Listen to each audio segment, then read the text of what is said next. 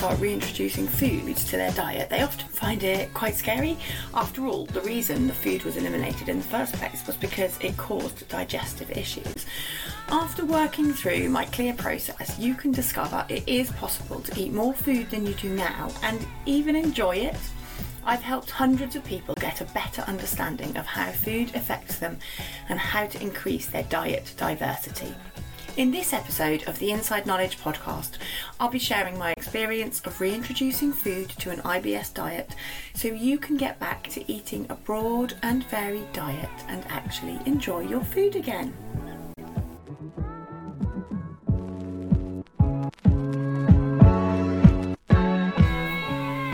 Hello, welcome to episode 15 of the Inside Knowledge with me, Anna Mapson. Now, first of all, I want to start by saying sorry for my slightly croaky voice this morning. It is a little bit croaky because I have been away for the weekend and had a lot of late nights and a lot of fun, and now my voice is slightly suffering. So, if this is your first episode you've ever listened to, I don't always sound like this. Anyway, I'm going to struggle on. If it's too annoying, skip to the next one. so, we're going to talk today about why you have to reintroduce foods and how to actually go about it in a way that feels safe to you. I'm never up for pushing anyone to start introducing foods they don't feel ready to, but what I want to do in this episode is explain to you a little bit about why it's important and then how you can actually go about it in a way that wouldn't feel too scary. You can do it in your own time, wherever you are in the world, with whatever foods you feel like you need to reintroduce. Often, foods that you're thinking about reintroducing is really vegetables, fruits, wheat, often, and dairy. I'd say those are the most common foods that people are excluding, and they are very, very important to us because of the fibre. So, when we eat a good fibre rich diet, it's feeding beneficial bacteria in the gut.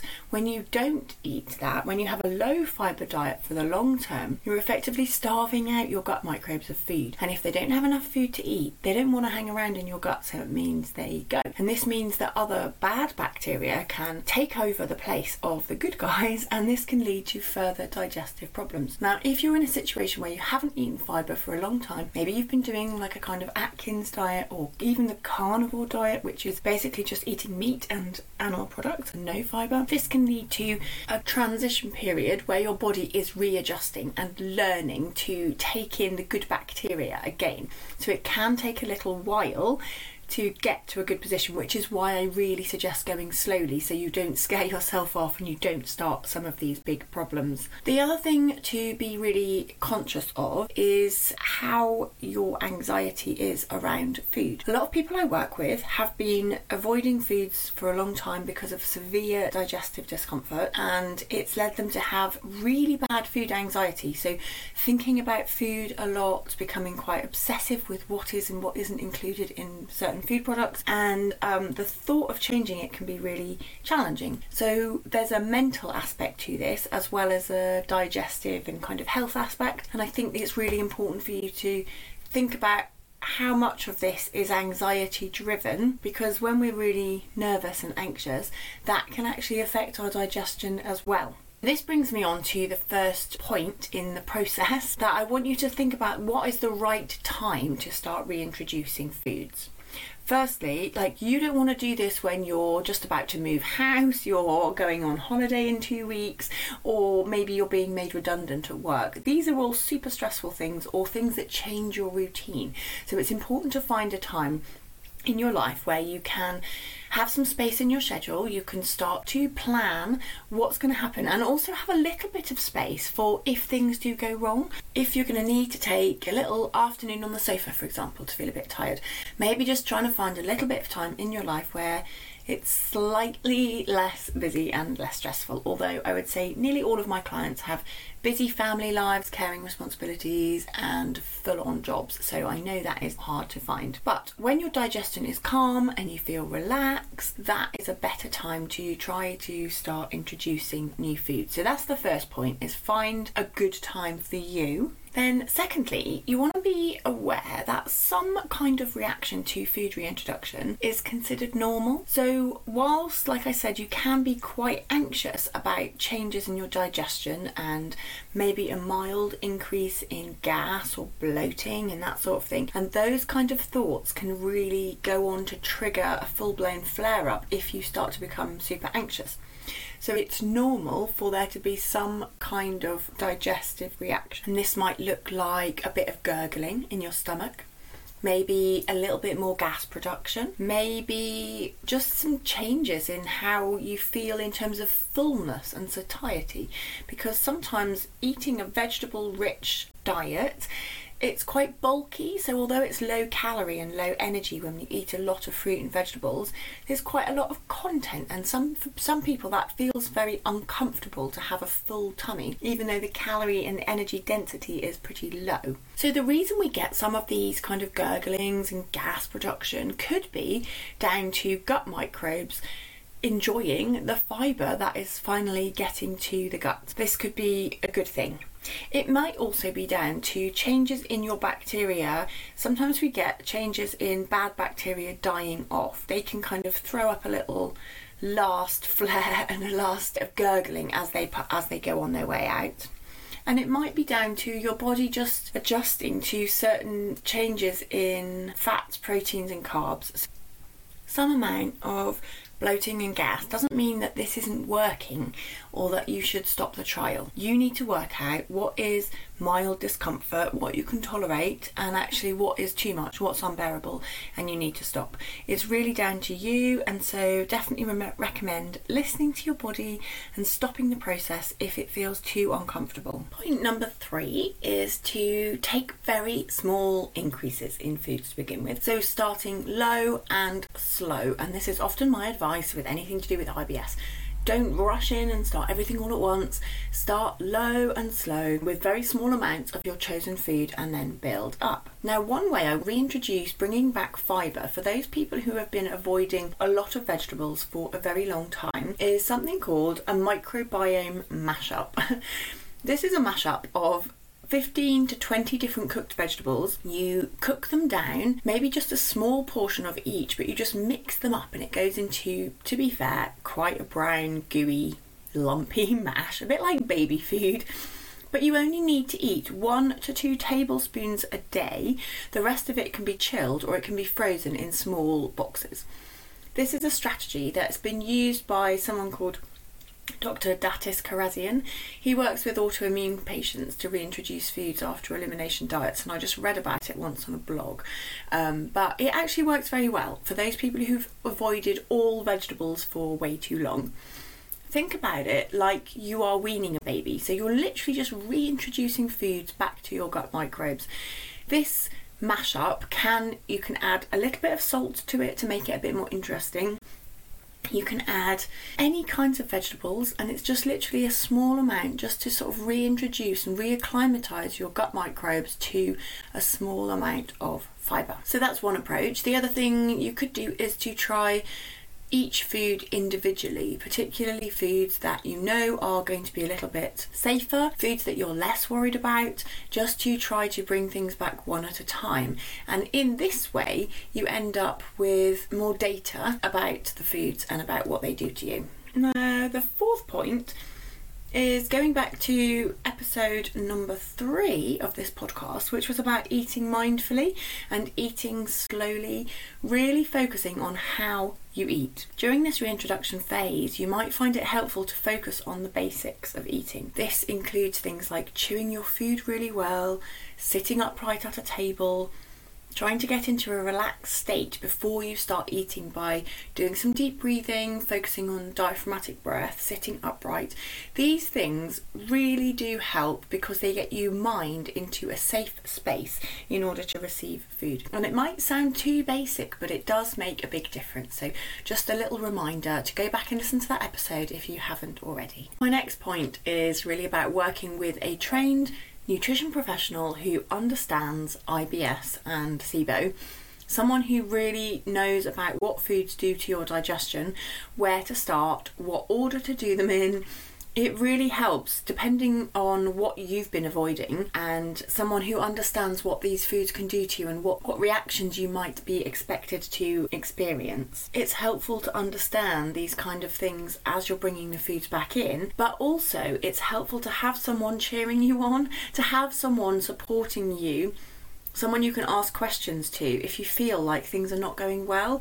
Because if you try to do this on your own, and I appreciate for some of you that is the only option, but if you can, working with someone who can fully explain to you what is okay and also when to stop can be really helpful. Even if you are not working with a nutrition professional, then you're still going to need to track your symptoms. And the best way to do this is to use a food diary and track your symptoms as you're introducing each food. Now, I did an episode on this previously, and you can go back and listen to episode 6 if you want a bit more details on how to do that. Also, in episode 6 in the show notes is a link so you can download my diet and IBS tracker, which show um, which I use with my clients, and will help you if you don't know where to start with this. The things I want you to look at though is to think about how is your digestion reacting to the food that you've been eating, but also think about your other signs in the body, such as has my sleep been affected? What has my skin been like during this trial? Am I bloated? all day or just after I've eaten that food? Am I still bloated in the morning if I ate it yesterday? Is the reaction to this food immediate or does it appear a few days later? And also think about your mood. Is my mood changing? These are sort of slightly tangential um, effects of food, but I think they're really important. It's also good to monitor your stress levels throughout this because if you notice anxiety is particularly high, it's worth recording that in your food diary because, as we know, it can make a difference to how you digest your food. If you're someone who's been avoiding loads and loads of foods and your diet is very narrow, then my last point is to think about how how you're going to choose which foods to bring back in. In some ways, it doesn't really matter. it doesn't matter as long as you're eating more variety and more different food. But one of the things you could try to consider is are you just bringing in foods that your body needs or is it foods that you've been missing the most? Sometimes I ask my clients, what would you prefer to do? Would you want to go for something that you really love, that you want to try, but might be more of a trigger? Or should we focus on something that I think your body needs and that is missing from your diet? But might not be as tasty. and what I mean by that is sometimes people haven't been craving carrots and they haven't been craving beans, for example, but I think they would be a really good fibre addition to their diet. And it very much depends on the individual and what you like and what you have been eating so far. But try to be Try to avoid being led by your cravings when you're working out which foods to reintroduce. Try to look at your diet overall. Now, for some people, it might be focusing, like I said at the beginning, on vegetables, fibre, beans and pulses, maybe nuts and seeds. For other people, it might be reintroducing fats. So I focused on fibre in this episode, but for you, if you've been on a very low fat diet for a very long time, maybe you need to think about reintroducing healthy fats. And you could start by small amounts of avocado or little bits of nuts and seeds, for example. These are also important contributions to a good, healthy, balanced diet. I thought I might just end this episode with a few examples of how two of my clients have previously reintroduced foods in the past few years. So there's one client, he'd been on a low FODMAP diet for over two years, which isn't recommended because it's cutting out all fermentable fibres, um, and this was to help him manage abdominal pain, constipation, and gas. As part of when we were working together, we ran a SIBO breath test, which suggested that he might have had hydrogen sulfide gas producing bacteria in his intestines. Now, there isn't a clear test for this in the UK. If you live in the US, there is a test for hydrogen sulfide, but we don't have one here in the UK. But what we can do is just look at the results and see they give us a suggestion that you might have hydrogen sulfide. So this was my conclusion from his test results. To address this sort of SIBO, the best approach is actually to really increase fibre, almost to the point of eating a vegan diet. I also suggested he went on a low sulfur diet, so cutting out things like onions, garlic, cruciferous veg, and gave him some supplements as well.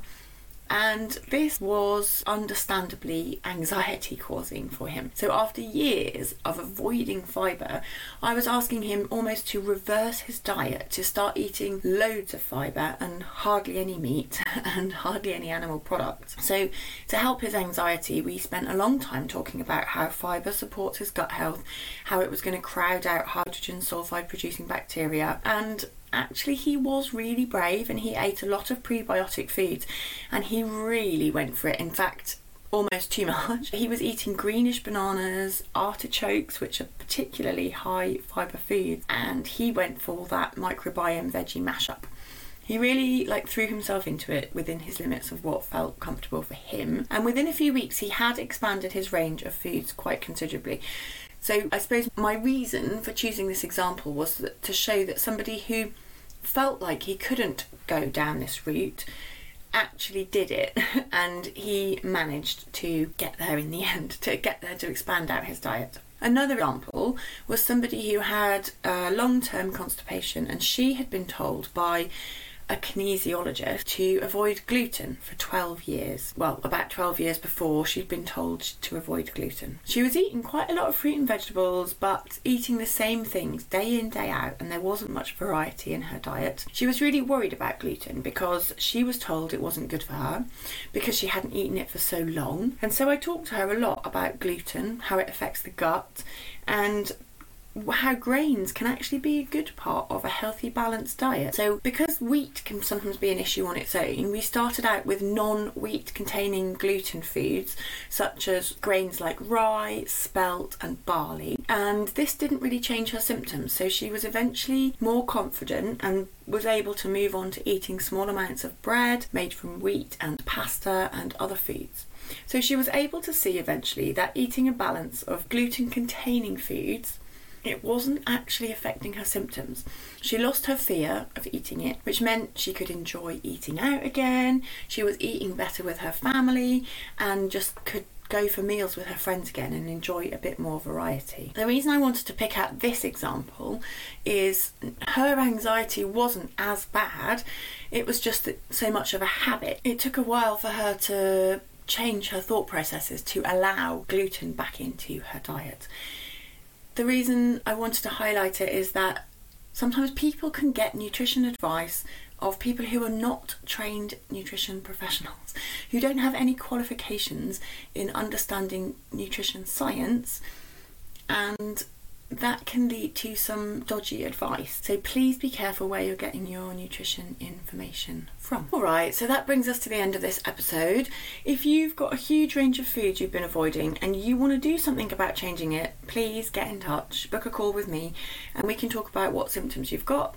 I can share how I could help you as part of my IBS nutrition package, the three month gut reset. I'm doing that currently in a group setting for a quite low price or one to one individually, which is all tailored to you and your different situation. With people all over the world, so wherever you are, whatever time zone. Hopefully, we can work something out. I'm UK based, but I do try and accommodate people from all over the world. Also, in the show notes is a link to my email address. So if you want me to cover a particular episode or there's something you'd really like me to investigate, then please let me know. Happy to take some suggestions for future episodes of The Inside Knowledge.